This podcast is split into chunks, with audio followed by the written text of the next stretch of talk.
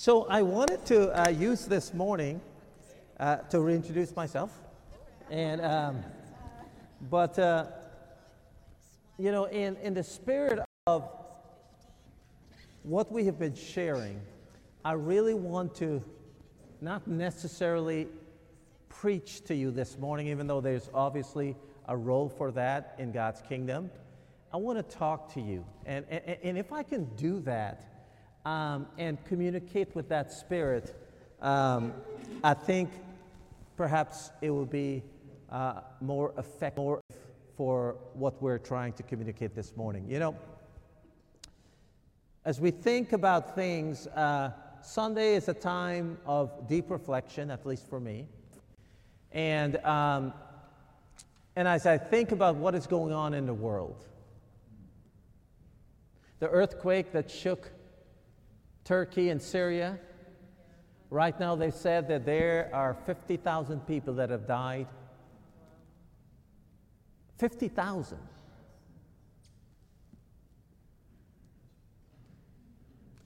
That leaves a heavy burden on your heart. It's the one year anniversary, if we can call it that, of the war in Russia and Ukraine. You know, there are UN estimates of how many people have died, but Ukrainians have told us that perhaps at least 100,000 people have died, and they're not going to have the tally for a while yet, as they're still trying to figure out what's what. Not to, men, not to mention the displacement of people's lives. Man, I go on a trip, trip somewhere, I can't wait to get home to my own home, to my own shower, to my own bed, to my own comforter, and I'm gone for a little bit. And so I am so grateful to be a part of a church family that says not only be warm and well fed, but we actually want to do something about what is going on. And of course, we're so grateful, and we will uh, forever be grateful for Alex and uh, Natalia for what they have done for the people of Ukraine and, and helping them to get settled. And, uh, uh you know, um, absolutely. I remember having, I remember having lunch with, um, with Alex's mom, Melanie and I, and Alex and, and his mom.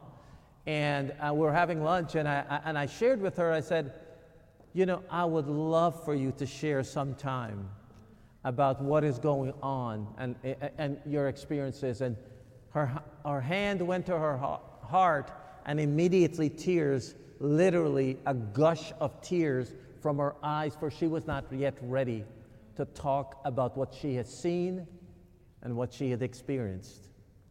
And a lot of times we see things from on the television eh, or on our uh, phones, and we're a little re- bit removed.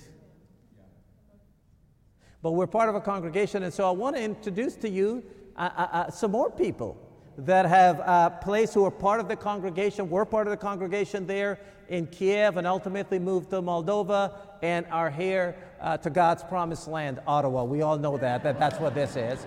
And, um, and so we want to introduce to you Lena. Lena, please go ahead and stand on up.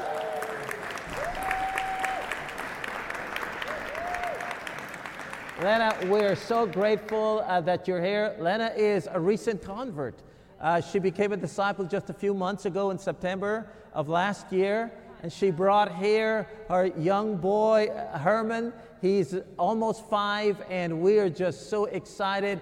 We want you to know how much we love you. We want to wrap our arms around you and say, hey, we want to make a difference at least to one person's life and, and to, to see a community of believers. Uh, we're helping uh, uh, Lena to get set up in many ways, uh, thanks to your generosity. And so we look forward to uh, being a family where you can feel you have brothers and sisters. So we want to welcome Lena to the Ottawa family. Thank you so much for being here. And One of the things why we do the, such things is so that you, the family, can see who they are and, and, and have them in your have them in your have a meal with them. And, and, and so that's that's one of the reasons why we do that. And then, not to be outdone, we have Alex and Sasha, but Alex, that son of a gun, is already serving in Kingdom Kids. And so he just recently moved. And so, Alex and Sasha, want you to go on ahead and stand on up. We're so excited to have you here. And uh, we are just really, really thrilled to be able to be a family where the lonely can be set in places and we can uh, really help to be a faith community that helps people to grow. You know, I am fully convinced when we understand that we can actually have an impact, not that we could have an impact, but we can actually have an impact, the things that are done are quite remarkable. You know, I, have I, I think I've shared with you over the Christmas holidays, I actually slid off the road and we got stuck in New York, and uh, it was Christmas Eve. And then we got stuck all the way until Christmas Day, and yet we, we had to stay, my son and I had to stay in a fire department that was completely run by volunteers. And yet, for three days, these people uh, forsook, the, so to speak, the holidays and tended to, in this particular fire hall, there were about 50 people. They cooked food for us, they went and washed their blankets. They uh, made beds for us. And these people didn't know us.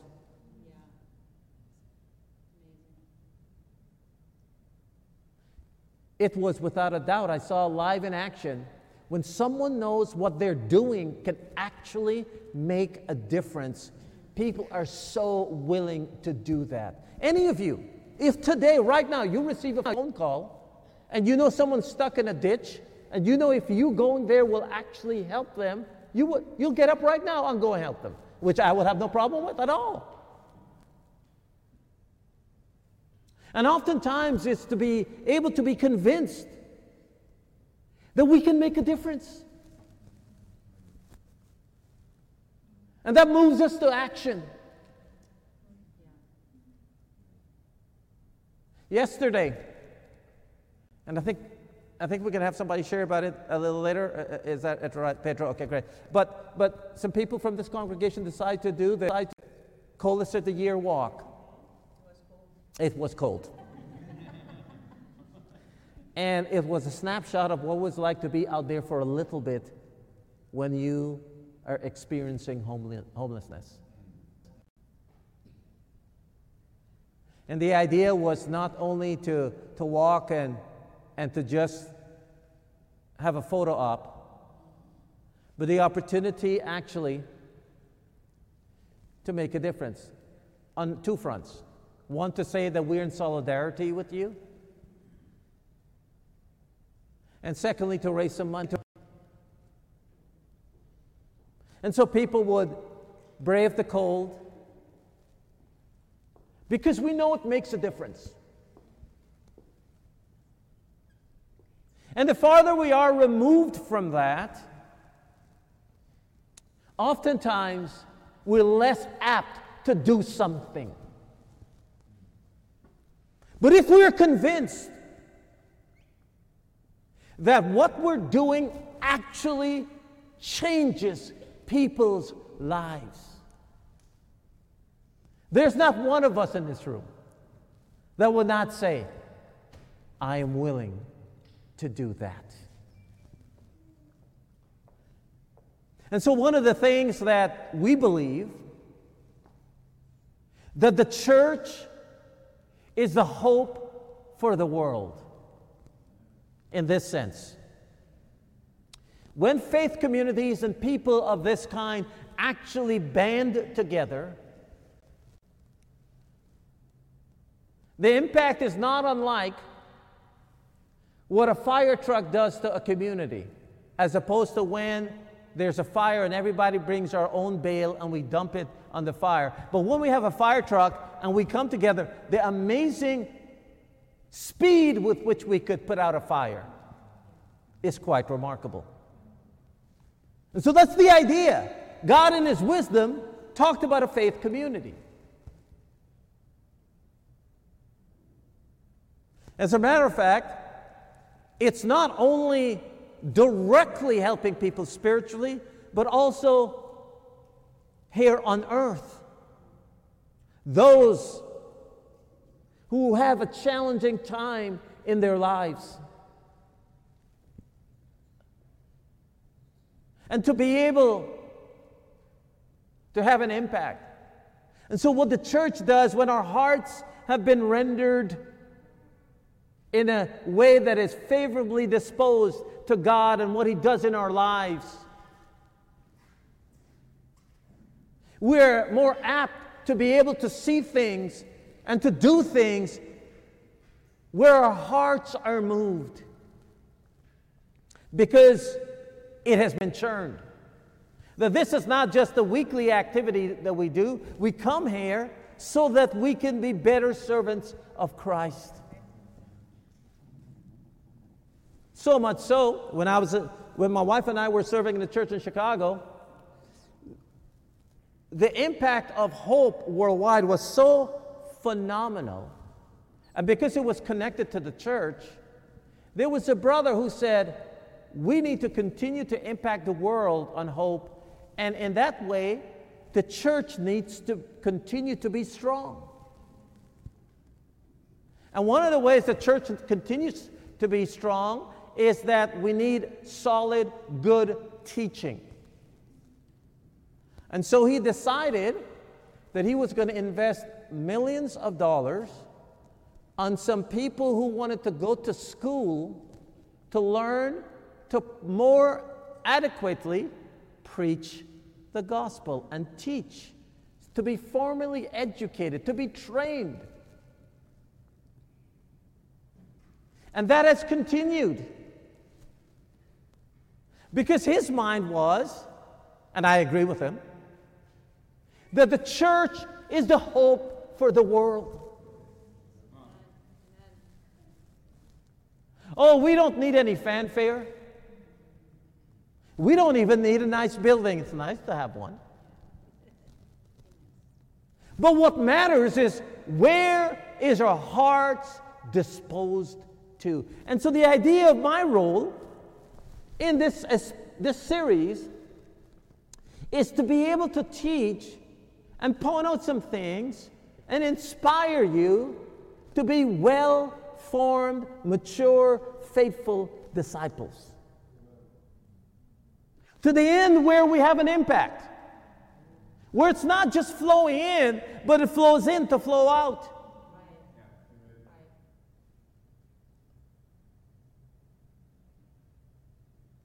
And so, in a group like this, there are people of different, different dispositions today. I know that. Because I know some of you, and I know the size of the crowd. Our hearts are broken to see our dear sister Sonia here. Not that she's here, that's the part that's broken with us. But of course, just a, a, a few weeks ago, her husband is now with the Father in heaven, yet she's here challenged. I can't, it's an unthinkable thought.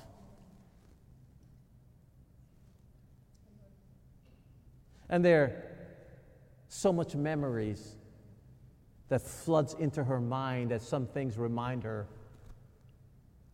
that she has lost her husband, at least for this short little while.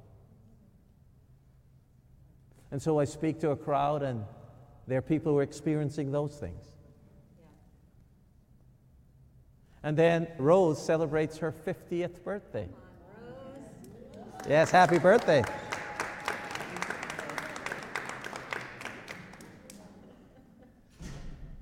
I was not supposed to say 50, eh, Greg? You, you... that's, my pro- that's my problem, and, and, and absolutely. But, but here you have a wide spectrum of dispositions. People trying to find a home, people celebrating as they reflect on what God has done, people mourning the loss of their lost ones. And then on that spectrum of faith, There's some of us that are struggling even maybe financially.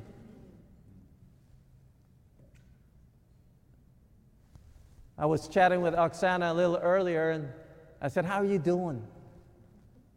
She said, in essence, she summed it up it doesn't really matter. My husband's here. We're good. And, and, and everything else pales in comparison for being away from her husband for a while, but the fact that he's here, awesome. And I asked her, I said, What do you need? How can we help? It doesn't matter. My husband's here. Not that she doesn't have any needs, but the idea is there are people in all uh, across the spectrum of life. And so it is my hope and my goal that whenever I come and I, and I try to present the gospel in an unadulterated manner, that the Spirit makes up for what insight and foresight I might have.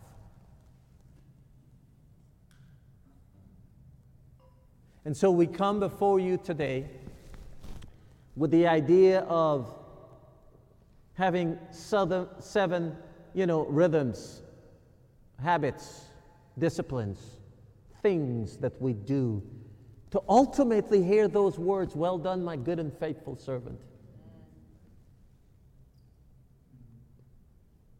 And through my experience walking this walk for about 37 years,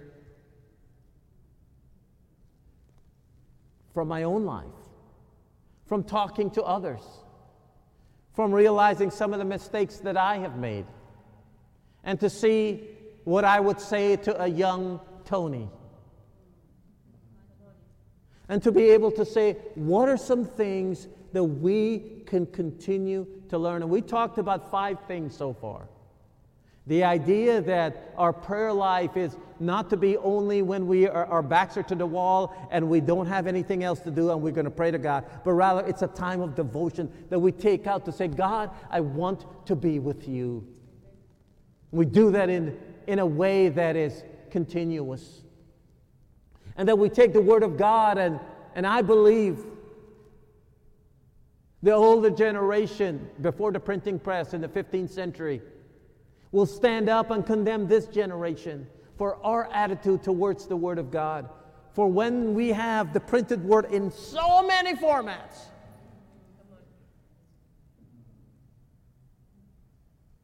And I wonder how much time do we spend. But what mature, faithful, well formed disciples do, there is a study, a rhythmic, a habit that is formed in reading the Word of God that shapes our mind.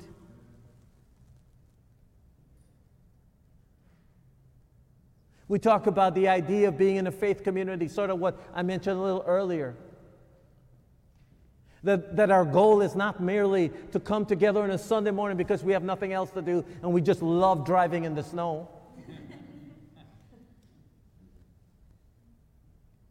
but rather, we believe that being embedded in a faith community really strengthens us sometimes in ways that we don't know. I remember having a talk with, with uh, Owen when him and I have had some time together, and, and, and I said, Owen, you know, one of the things about being a minister is like you got to be able to teach the word like you give your children broccoli. and they don't know how good it is for them until later on in life they realize Thank you, mom and dad, for giving me vegetables. I know I didn't like the broccoli, but I now appreciate that I'm healthy with it. That's sort of like what part of my role is here is this idea is to be able to give you broccoli and sometimes you might not like it.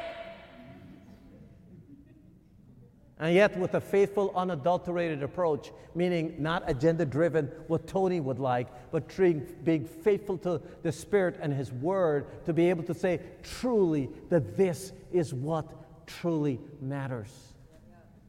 And for some of us, it might be broccoli. For some of us, it might be a nice steak. I don't know where you're at, and so that's the idea. So, and then for us to have relationships that are beyond see you next Sunday.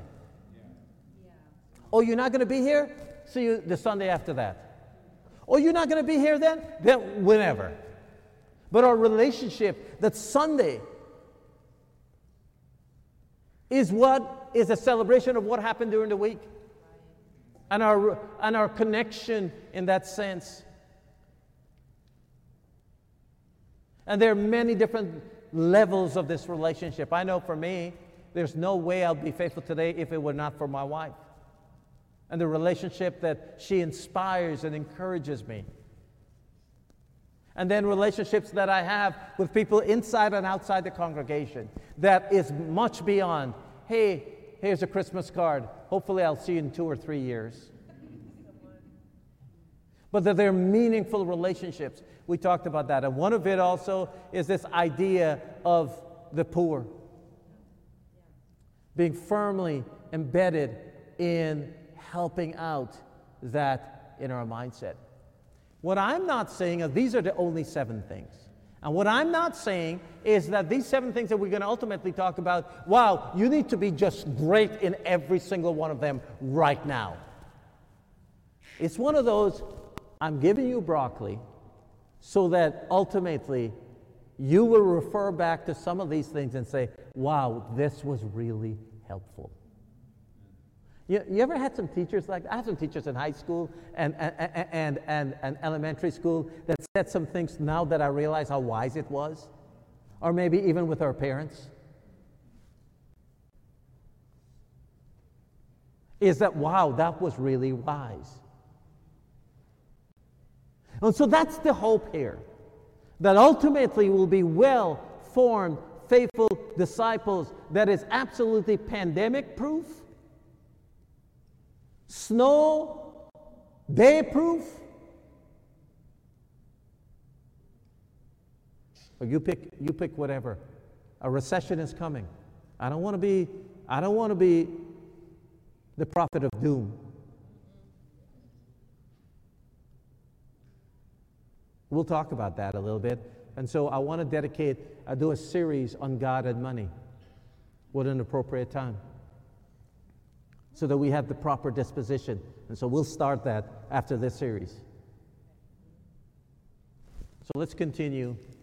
Hopefully, that gives you an idea of what we want to talk about this morning. And so,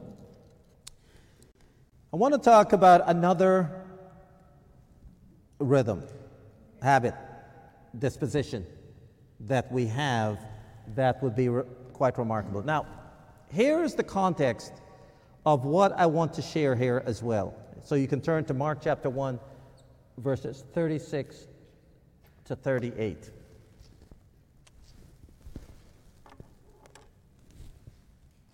We're within the context of a history. Meaning, we're part of a family of churches. There are about 750 churches in our church family that's across the world. That's where we can connect with, uh, you know, Alex and Sasha and Mateus and uh, Nastia and, and, and Lena and Oksana and, and, and, to be able to say, you know what, um, and Mateus, you know, he probably would come back after, how come you didn't mention my name? Um. And, um, but, but, but, the idea of, uh, of, of being connected, you know, in that way. But there's a context to us we, can I share openly about our family here for a second? No? Can I share openly about our family? Okay, great, awesome, great. Um, you know, we were zealots, wide eyed zealots in this family. As a matter of fact, we were growing like crazy. I mean, just anything that moved needed to get baptized. and some, if they weren't moving, we kicked them to make sure they were moving and then baptized them. Hopefully, they were alive. It's crazy, crazy stuff.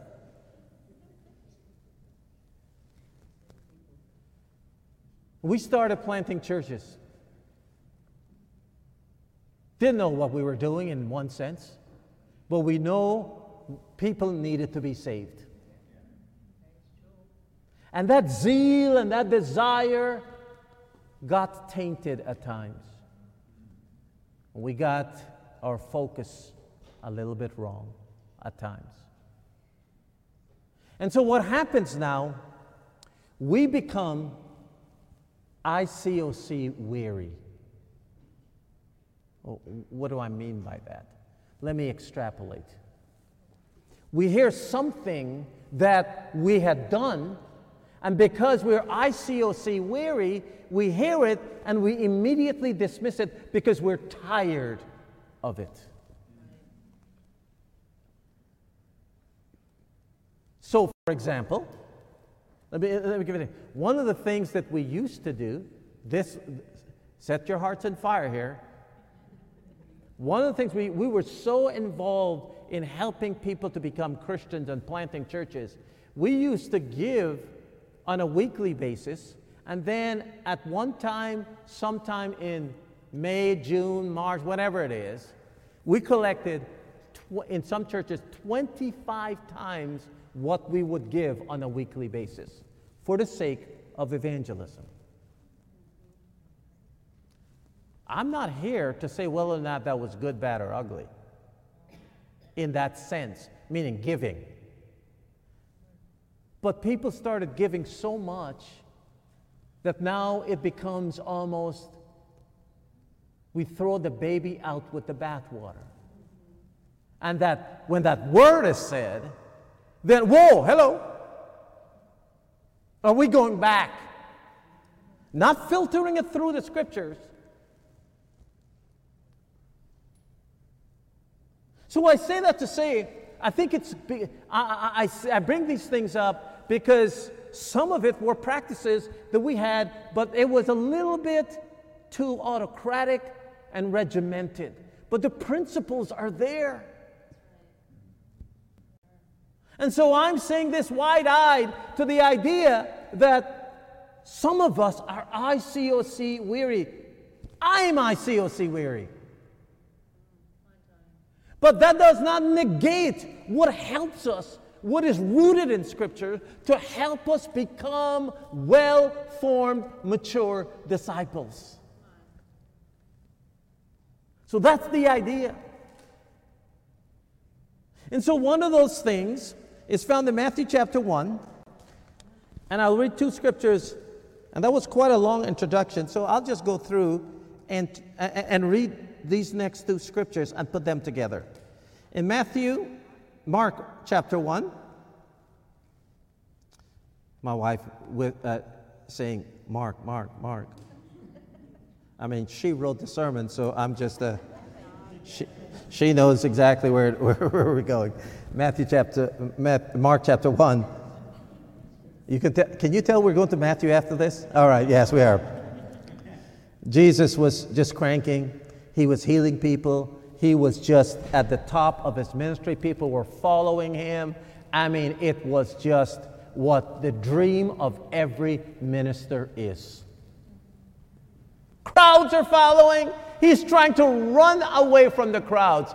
His popularity was immense. So he gets up early in the morning. And he went to pray. And then, verse 36, it says Simon and his companions went to look for him. And when they found him, they exclaimed, Everyone's looking for you. You have any idea how many likes you have and shares? Dude, you are influencer of gargantuan proportion. Everyone's looking for you. Is this not why you came? How awesome is this? Jesus replied, Let us go somewhere else. What in the world? Wait a minute. Alex, what are you doing to the baby? I'm a little embarrassed. Sasha, rescue the child, please. Amen. But the idea here is that when Jesus was in the height of his popularity and people were looking for him, He said, let's go somewhere else. I cannot imagine that people are so looking into coming to attend uh, our church service at Immaculata High School, and they're saying, that, I mean, can I get in? And we're saying, hey guys, let's go somewhere else. Does that, you're going to think we're turned our minds and we've gone crazy. And Jesus says, to the nearby villages, so I can preach there also. That is why I have come. Mark, M- Matthew, Matthew chapter 9. We'll put these two scriptures together. We'll talk about this rhythm, this habit that well formed disciples have in their lives. Verse 35 to 38. I'm going to stand beside here and read this because I, I, I, think, I, I think there's some emphasis that needs to be made. Okay? It says this Jesus replied, uh, sorry, Matthew, Matthew chapter 9, if you can go there. Matthew chapter 9, okay, verses 35, we'll go through this. Jesus went through all the towns and villages, teaching in their synagogues, proclaiming the good news of the kingdom, and healing every disease and sickness. All the way to verse 38. When he saw the crowds, he had compassion on them because they were harassed and helpless like sheep without a shepherd. Then he said to his disciples, The harvest is plentiful, but the workers are few. Ask the Lord of the harvest, therefore, to send out workers into his harvest field. Jesus had a rhythm in his life where his popularity would be secondary to preaching the word. Healing was going to be secondary.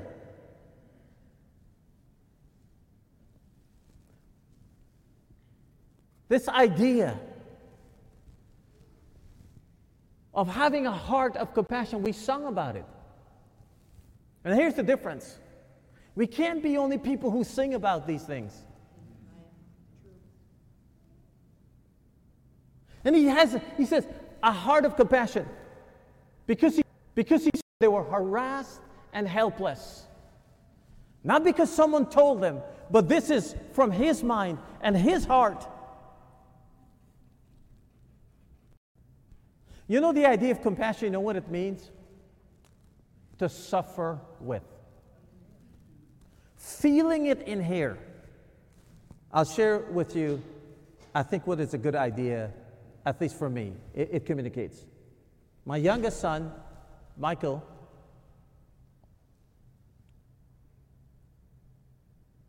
got in the habit of getting croup. You guys know what croup is?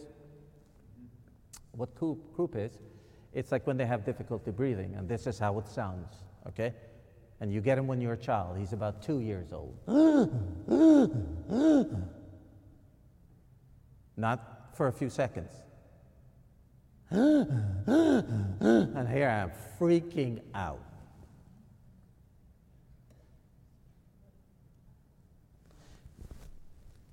I call the ambulance, they were going to take a little long to get there. Where I lived in Toronto was right down the street was the hospital. So I said, I'm jumping in the car. And we're driving. You have all these things, you know, you have the, the steam going in the bathroom, you know, and the window opening up in the wintertime so that the air goes through the, goes through the lungs and everything, but it's not stopping. And I remember being as faithful as I ever have been in trusting and believing in God and saying this God, please help my son. As a matter of fact, God, if you can pass that pain and struggle over to me, I'll gladly take it. But to watch my two year old boy struggle with this is heart wrenching.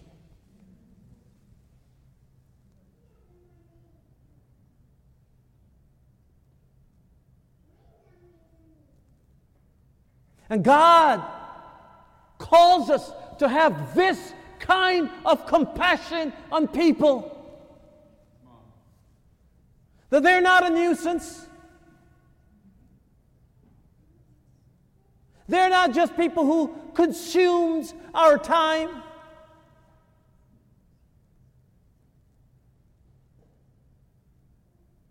Because I know I like to watch my sports.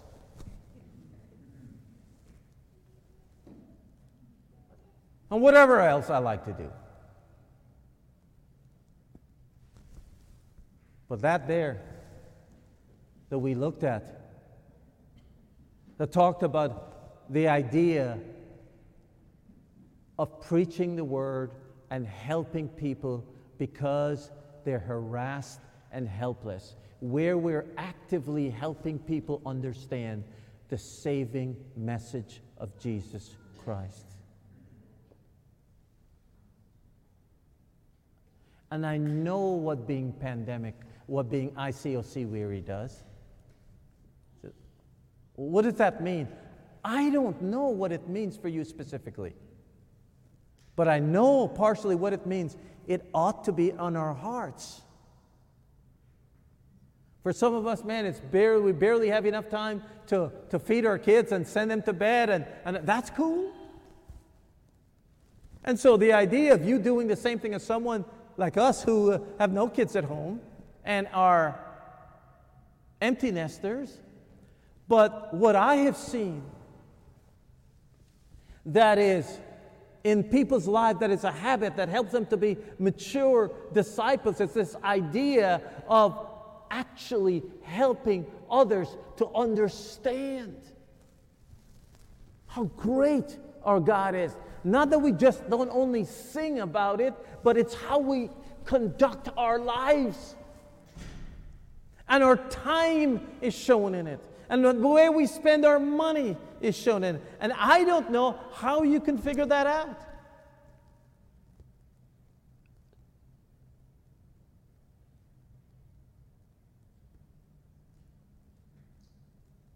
But to be able to say, can't be so that we have nice potlucks, nice Christmas dinners, go for walks in the park. It can't be the only reason that we, our souls have been rescued.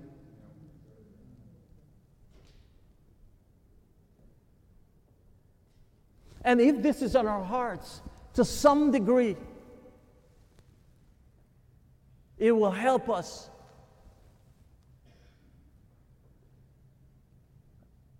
You know, if I'm, I know for me,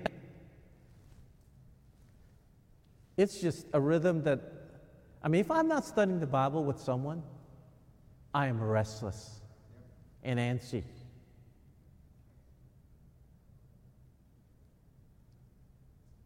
And then I ask myself this question How is my heart of compassion?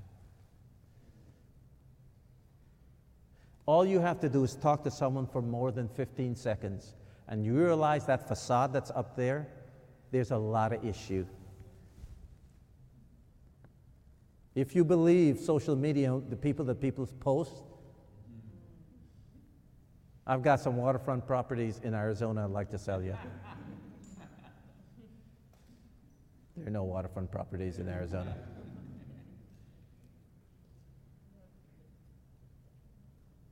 But the idea is that we then are be the, and you know what Jesus says? The workers are few. The harvest is plentiful. It's the workers, you and I. That's a rhythm. And the last one is this idea that Jesus helps us to understand. And like I said, it, it's not that we need to be the master of all of these, but ultimately that these are things that helps us to be well formed, mature disciples. And we'll read these two together John chapter 7, verses 1 through 9, and Matthew chapter 7, verses 13 and 14. All right? So let's go ahead and put those up. It says this. I, will come beside here and read. Says, After this, Jesus went around in Galilee. After this, what? What, what is this, this? Well, it's when Jesus preached and he said, Hey, by the way, unless you eat of my flesh and drink of my blood, you have no part of me. So after this, that's the context of this. Jesus went around in Galilee. He did not go, he did not want to go in Judea because the Jewish leaders there were looking for a way to kill him. I think that's sound reasoning to me. I mean, you don't want, people are looking to kill you, don't go there, all right?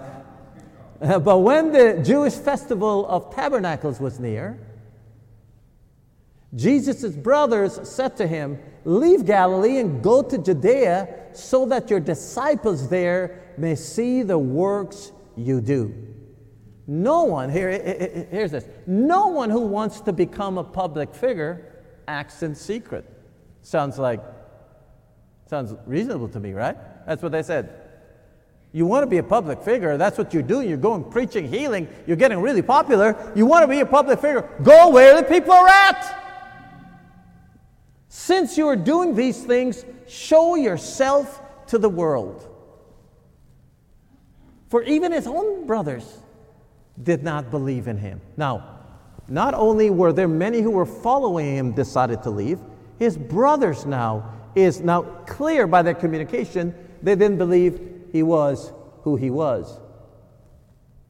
And here it is. Therefore Jesus told them, "My time is not yet here for you. Anytime will do. The world cannot hate you, but it hates me because I testify that its works are evil. You go to the festival, I'm not going up to this festival because my time has not yet fully come. After he had said this, he stayed in Galilee and Matthew chapter 7. We'll, we'll put these two together. Matthew chapter 7, verses 13 and 14.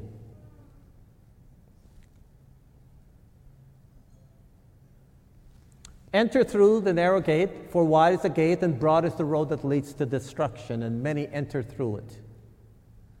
But small is the gate and narrow the road that leads to life, and only a few find it.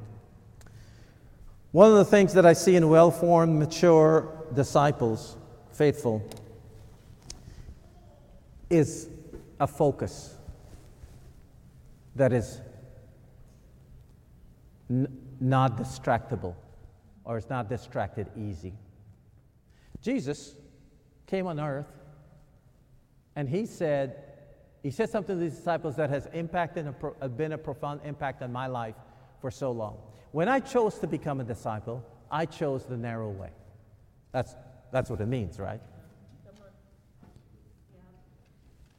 If anybody had latitude, it had to be Jesus. But Jesus says, I have come, and for you, anytime when you're not a follower, when you don't have insight, when, when you are going to be pulled in every different direction.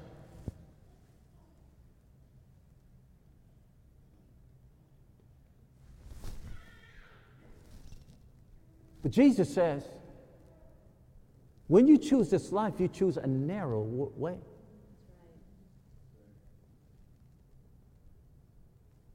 That is absolutely un Canadian.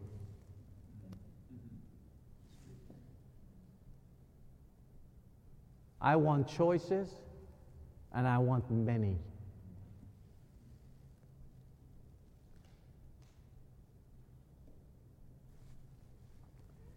So Jesus says, narrow is the, is the gate.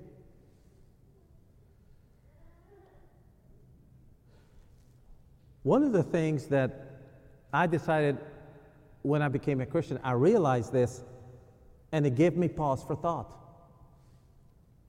When I went into the ministry, that ro- gate got even narrower. The things I can do, the things that I should do, the example that I need to set. But even as a disciple, the idea that well formed, mature, faithful disciples do, they realize I am not going to be dragged into a world that I become a master of everything. That I want to be a master of everything. Now, there are nuances to this. It doesn't mean that we shouldn't broaden our horizon to be able to become all things to all men. I mean, so, so, so, but there's an idea here that we ought to maintain a focus that is actually narrow. And I know what the well informed in this group, especially those who are a little bit younger than I am, well, this is what I have a problem with Christianity about is this idea of the narrowness. I mean, if we would just be like Jesus and understand the Sermon on the Mount, if that's how we conducted our lives, poor in spirit, the meek shall inherit the earth, and all that kind of good stuff. If that's what we focused on and not this narrow minded Christianity or life. Man, I, I could sink my teeth into that, but this narrow thing?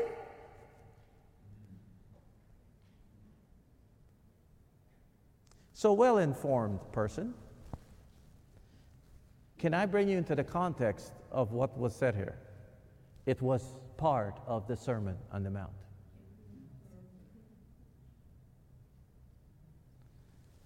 And what Jesus did, as a matter of fact, not one time, not two times, not three times, but four times,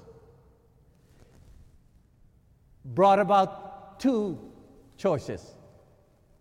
He said, There's a good tree and a bad tree. He said, There's a good foundation and a bad foundation. He said, There's a narrow gate and a wide gate. He said, There are those who pretend to follow me and say, Lord, Lord, and those who actually do my will.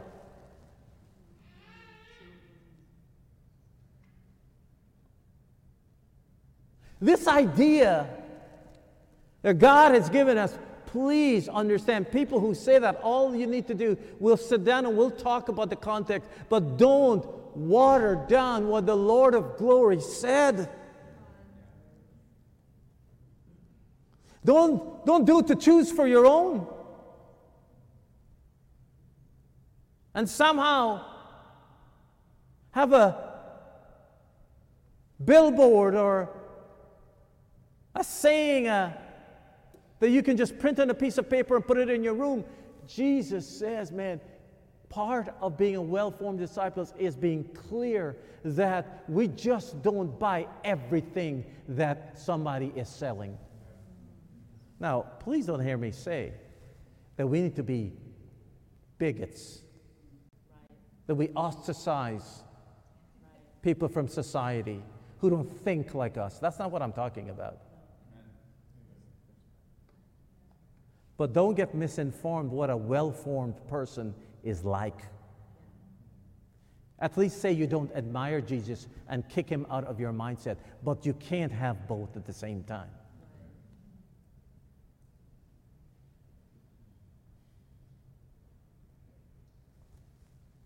People who use this, these scriptures to ostracize people who are of different sexual orientation, there's a problem with that. People who use this because we don't think the same politically, there's a problem with that.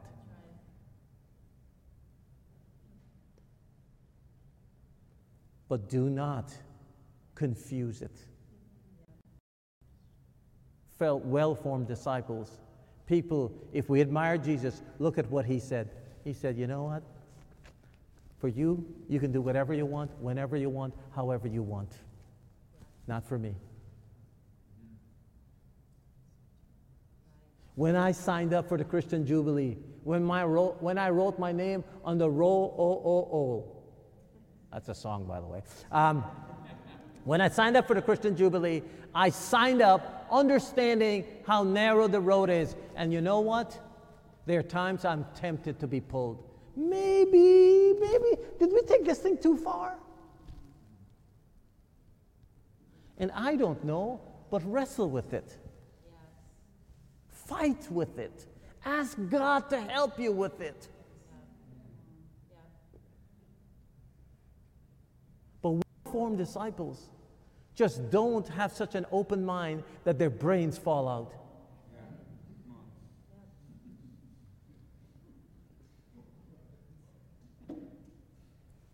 The idea of being narrow, focused, focused.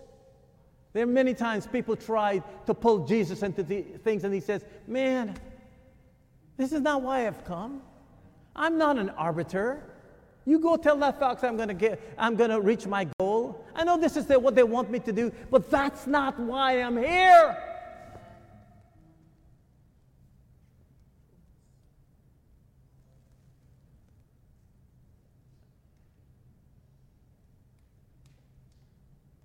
And so, as we think about these rhythms,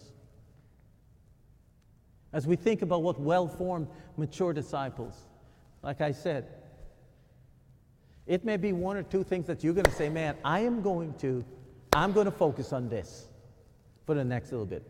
Maybe it's, it's devoted prayer. Maybe it's serious reading of God's Word. Maybe it's firmly embedded myself in this faith community. Maybe it's relationships that we have. Maybe it's this idea of what it means to serve.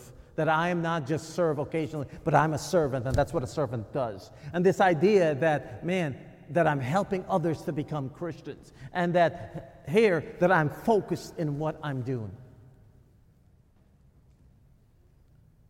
You know, as I age, I'm 55 years old now.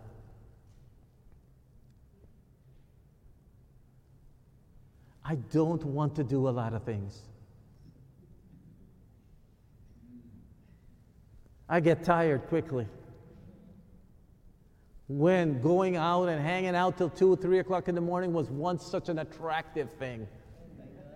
I mean, we used to go to restaurants, the guys in the campus ministry, literally at 2 o'clock in the morning is when we would go to the restaurants.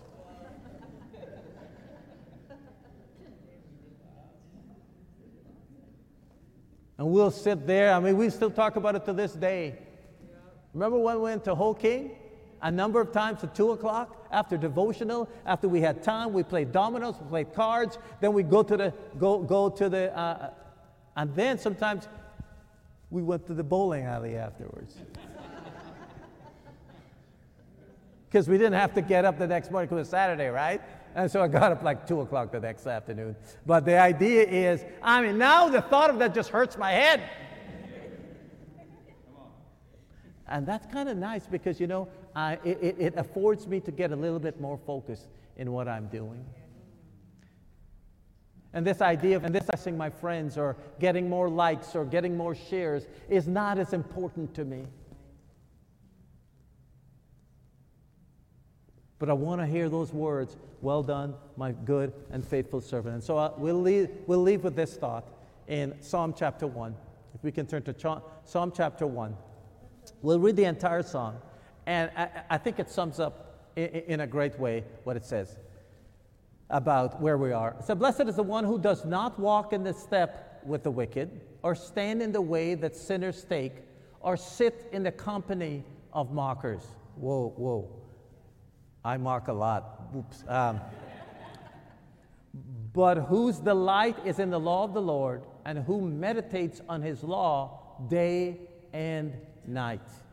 That person, here's this well formed, mature, faithful disciple. That person is like a tree planted by streams of water, which yields its fruit in season, and whose leaf does not wither. Whatever they do prospers. We'll come back to that in a second. Not so the wicked they're like chaff that the wind blows away. Therefore, the wicked will not stand in, in the judgment, uh, will not stand in the judgment, uh, nor sinners in the assembly of the righteous. And the last verse For the Lord watches over the way of the righteous, but the way of the wicked leads to destruction. What someone says, I think it just so eloquently articulates that someone who does that, these rhythms of a couple them that we've talked about, is like a tree planted by streams of water. Not that it says that they are, it's like, it's a simile, it's a comparison.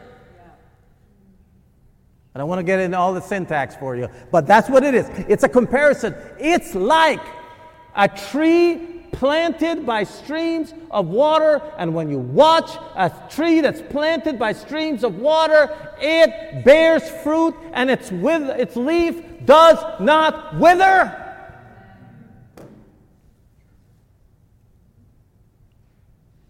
That's what these rhythms are intended to do. I'm just getting started in this Christian walk. I know I've been doing it 37 years. I mean, I'm not planning on ending sometime soon.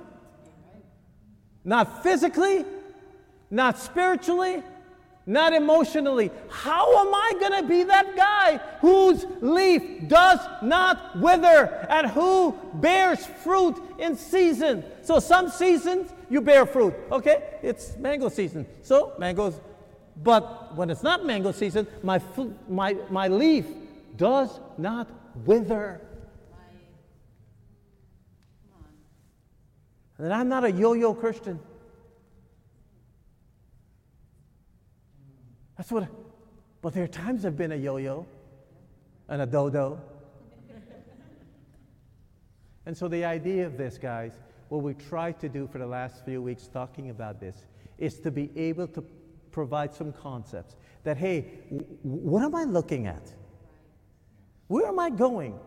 Firmly understanding that there's some of us that might be ICOC weary.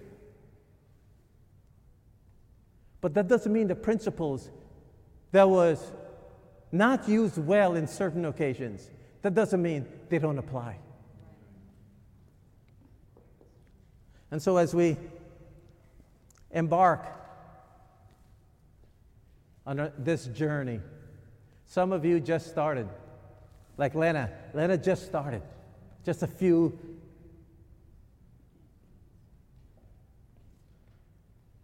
few weeks ago, so to speak. And some of us have been chugging along for a while. So the idea here is that ultimately we want to hear those words Well done, my good and faithful servant. Amen? Amen? Awesome. I think we got one more song. Do we have a song here? Say again? Communion, yes. And that's the song that we're going to be singing during the communion. Awesome.